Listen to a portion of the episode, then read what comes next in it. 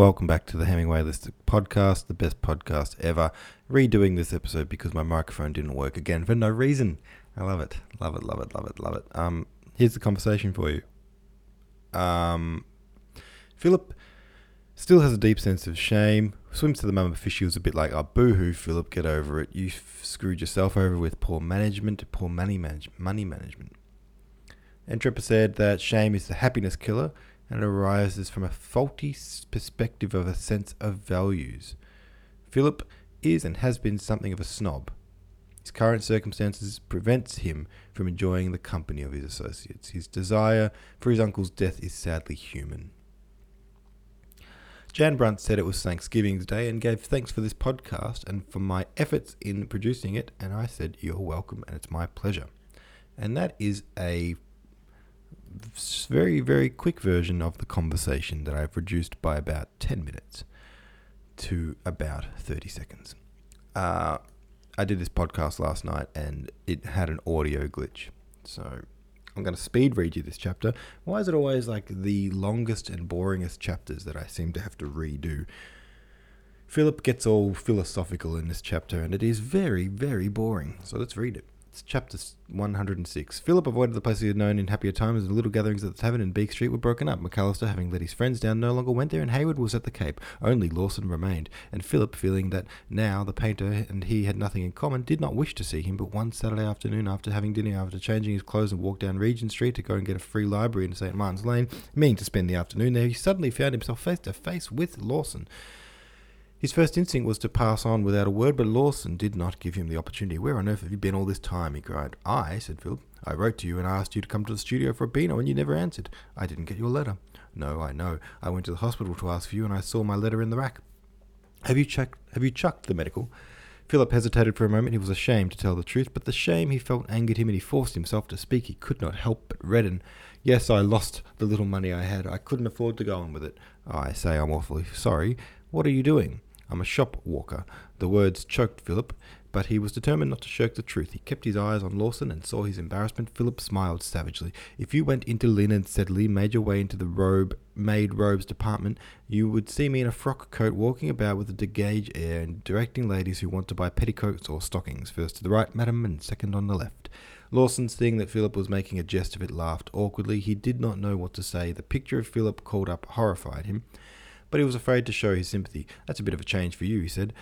His words seemed absurd to him and immediately wished he did not say them. Phillips flushed darkly. A bit, he said. By the way, I owe you five bob. He put his hand in his pocket and pulled out some silver. Oh, it doesn't matter. I've forgotten all about it. Go on, take it. Lawson received the money silently. They stood in the middle of the pavement and people jostled them as they passed. There was a sardonic twinkle in Philip's eyes, which made the painter intensely uncomfortable, and he could not tell that Philip's heart was heavy with despair. Lawson wanted dreadfully to do something, but he did not know what to do. I say, won't you come to the studio and have a talk? No, said Philip. Why not? There's nothing to talk about. He saw the pain come into Lawson's eyes.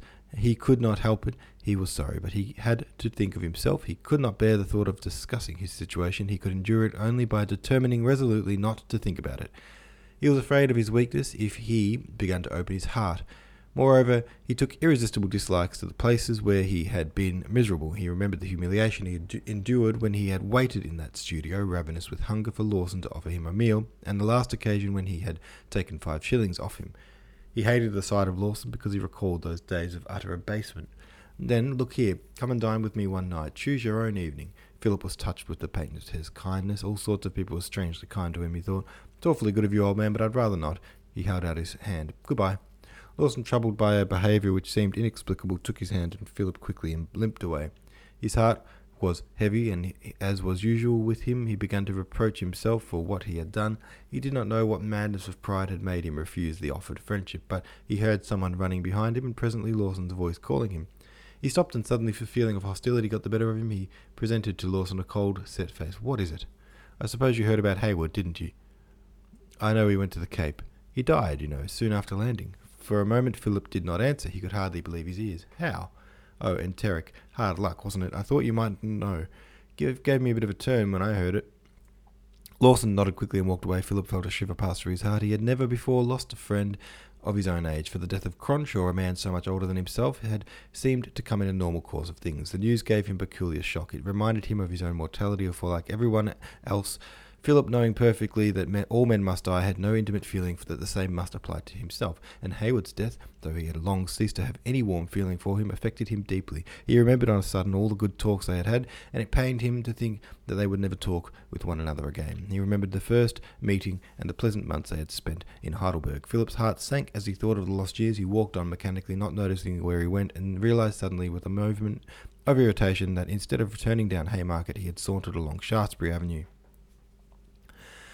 It bored him to retrace his steps, and besides, with that news he did not want to read, he wanted to sit alone and think. He made up his mind to go to the British Museum. Solitude was now his only luxury. Since he had been at Lynn's, he had often gone there and sat in front of the groups from the Parthenon, and not deliberately thinking, had allowed their divine masses to rest his troubled soul. But this afternoon they had nothing to say to him, and after a few minutes, impatiently he wandered out of the room. There was too many people, provincials, foolish faces, foreigners, poring over guidebooks, and their hideousness besmirched the everlasting masterpieces there masterpieces. Their restlessness troubled the god's immortal response. He went into another room, and here there was hardly anyone. Philip sat down wearily. His nerves were on edge. He could not get the people out of his mind. Sometimes at Lynn's they affected him in the same way, and he forced and he looked at them file past him with horror. They were so ugly, and there was meanness in their face. It was terrifying. Their features were distorted and paltry desires, and you felt they were strange to any ideas of beauty. They had furtive eyes and weak chins. There was no wickedness in them, and the unpettiness and vulgarity. Their humour was low and facetious. Sometimes he found himself looking at them to see what animal they resembled. He tried not to, but for quickly became an obsession, and he saw them all for sheep or horse or fox or goat. Human beings filled him with disgust. But presently the influence of the place descended upon him. He felt quieter. He began to look absently at the tombstones with which the room was filled. They were the work of Athenian stonemasons of the fourth and fifth centuries before Christ, and they were very simple, work of no great talent, but with exquisite spirit of Athens. Upon them, time had mellowed the marble to colour the honey, so the, the unconsciously one thought of bees, of Hymettus, and softened their outlines. Some represented a nude figure seated on a bench, some the departure of the dead from whose those who loved him, and some the dead clasping hands with one who remained behind. On all was the tragic word farewell, that and nothing more. Their simplicity was infinitely touching. Friend parted from friend, the son from his mother, and the restraint made the survivor's grief more poignant. It was so long, long ago, and century upon century had passed over that unhappiness. For two thousand years, those who wept had been dust as those who wept for. Yet the woe was alive, and it filled Philip's heart so that he felt compassion spring up in it, and he said, Poor things, poor things. And it all came to him that the gaping sight-seers and the fat strangers with their guidebooks and all those mean common people who thronged the shop and their trivial desires and vulgar cares were mortal and must die. They too loved and must part from those they loved, and the son from his mother and the wife from her husband, and perhaps it was more tragic because their lives were ugly and sordid, and they knew nothing that gave beauty to the world. There was one stone which was very beautiful, and a bas relief of two young men holding each other's hand, and the reticence of line, the simplicity made one link like to think that the sculptor here had been touched with a genuine emotion. It was an exquisite memorial to that than which the world offers, but one thing more precious to a friendship, and as Philip looked at it, he felt the tears come to his eyes.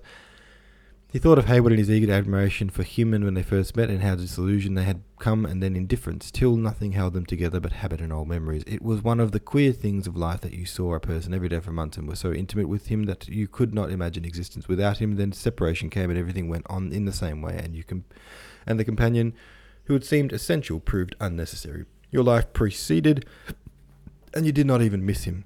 Philip thought of those early days in Heidelberg when Hayward, capable of great things, had been full of enthusiasm for the future, and how little by little, achieving nothing, he had resigned himself to failure. Now he was dead. His death had been as futile as his life. He died ingloriously of a stupid disease, failing once more, even at the end, to accomplish anything. It was just the same now as it had ever had, as if he had never lived. Philip asked himself desperately what was the use of living at all. It all seemed inane. It was the same with Cronshaw. It was quite unimportant that he had lived and he had died and forgotten his book of poems sold in a remainder by second-hand booksellers. His life seemed to have served nothing except to give a pushing journalist occasion to write an article review, and Philip cried out in his soul, What is the use of it? The effort was so incommensurate with the result. The bright hopes of youth had to be paid for at such a bitter price of disillusionment, pain, and disease and unhappiness weighed down the scale so heavily. What did it all mean? He thought of it, and then you cannot imagine how it ever could have escaped you? The answer was obvious. Life had no meaning. On the Earth, satellite of the star, speeding through space, living things had arisen under the influence of conditions which were part of the planet's history, and as if there had been a beginning of life upon it, under the influence of other conditions, there would be an end. Man, no more significant than other forms of life, had come not as the climax of creation, but as a physical reaction to the environment. Philip remembered the story of the Eastern king, who, desiring to know the history of man, was brought by a sage 500 volumes. Busy with affairs of the state, he bade him to go and condense it, and 20 years later the sage came back and returned, and now the history was no more than 50 volumes. But the king, who was too old to read so many long pages, bade him to go and shorten it once more. Twenty years passed again, and the sage, old and grey, brought a single book in which the knowledge of the king had soared. But the king lay on his deathbed and had no time to read it, and even that. And he said to the sage, Give me the history of one single line. And it was this He was born, he suffered, and he died. There was no meaning in life, and the man, by living, served no end. It was immaterial whether he was born or not born, whether he lived or ceased to live. Life was insignificant, and death without consequence. Philip exulted as he had exulted in his boyhood when the weight of belief in God was lifted from his shoulders. It seemed to him that the bur- last burden of responsibility was taken from him, and for the first time he was utterly free. His insignificance was turned to power, and he felt himself suddenly equal with the cruel fate which had seemed to persecute him, for if life was meaningless, the world was robbed of its cruelty. What he did or left undone did not matter. Failure was unimportant and success amounted to nothing. He was the most inconsiderate creature in that swarming mass of mankind which uh, for a brief space occupied the surface of the earth, and he was almighty because he wrenched from chaos the secret of its nothingness. Thoughts came tumbling over one another in Philip's eager fancy, and he took long breaths of joyous satisfaction. He felt inclined to leap and sing. He had not been so happy for months. O oh, life, he cried in his heart, O oh, life, where is thy sting?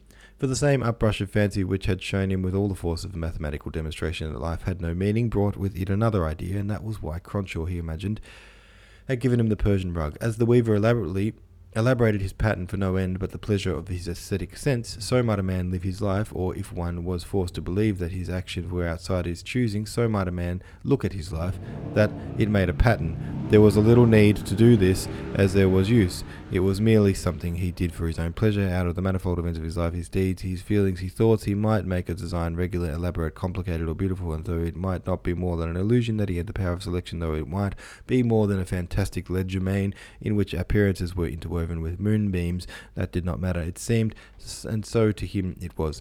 In the vast warp of life, a river arising from no spring and flowing endlessly to no sea, with the background to his fancies that there was no meaning and that nothing was important, a man might get a personal satisfaction in selection, selecting the various strands that worked out the pattern. There was one pattern, the most obvious, perfect, and beautiful, in which a man was born, grew to manhood, married, produced children, toiled for his bread, and died. But there were others, intricate and wonderful, in which happiness did not enter, and in which success was not attempted, and in them might be discovered a more troubling grace some lives, and Hayward's was among them. The blind indifference of chance cut off while the design was still imperfect, and then the solace was comfortable that it did not matter. Other lives, such as Cronshaw's, offered a pattern which was difficult to follow. The point of view had to be shifted, and old standards had to be altered before one could understand that such a life was its own justification. Philip thought in the throwing over the desire for happiness he was casting aside the last of his illusions. His life had seemed horrible when it was measured by its happiness, but now he seemed to gather strength as he realized that it might be measured by something else. Happiness mattered as little as pain. They came in both of them as all the other details of his life came in into the labyrinth of the design. He seemed for an instant to stand above the accidents of his existence, and he felt that he could not affect him again as they had done before. Whatever happened to him now would be one more motive to add to the complexity of the pattern. And when the end approached, he would rejoice in its completion. It would be a work of art, and it would be none the less beautiful because he alone knew of its existence, and with his death it would at once cease to be. Philip was happy. Cool, what a great chapter. Wow, Philip, you're so smart and awesome, and everyone likes you. That's the end of that chapter. Have your say at the thingy. Thanks for listening. I'll see you tomorrow.